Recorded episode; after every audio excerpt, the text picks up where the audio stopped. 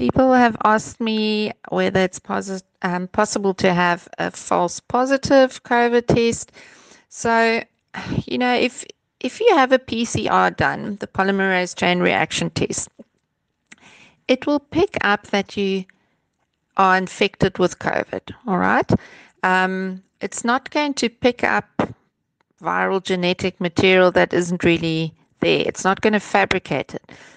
What does sometimes happen though is that people who have had an infection, let's say a month ago or six weeks ago, that they still have inactive viral genetic material floating about. So if you do a PCR test, then it might still be positive, even though they are no longer um, sick with COVID and even though they are no longer infective to others.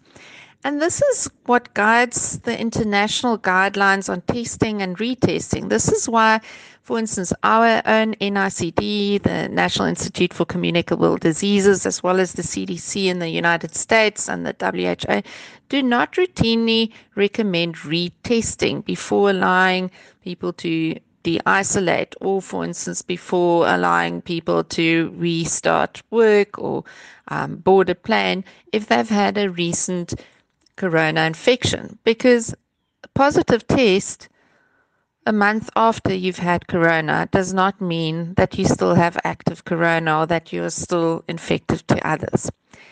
We know that your body um, produces antibodies after infection. Like I said in my earlier message, it takes about two to three weeks for you to have detectable antibodies. And those antibody levels remain high for about three months after your initial infection. And then those antibodies slowly start dropping off. So, from what we know at this stage, it would seem that for the first three months after infection, you are likely to still be protected against reinfection. However, as the antibody levels start slowly dropping off, the question is thus when do you become vulnerable to reinfection? So, unlikely in the first three months, but possible in the time after that.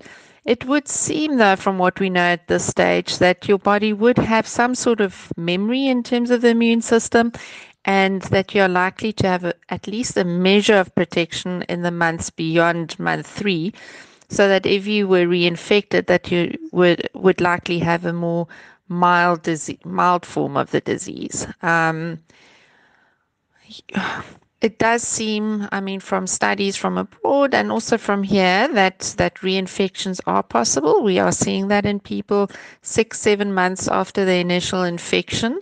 So that is indeed possible, and of course, with um, with mutated strains um, prevalent now, that it becomes even more possible.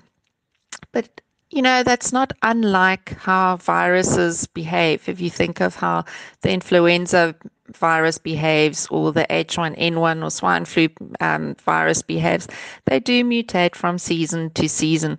And the vaccines have that are on the market now have been developed in such a way to to actually consider the possibility of, of mutations.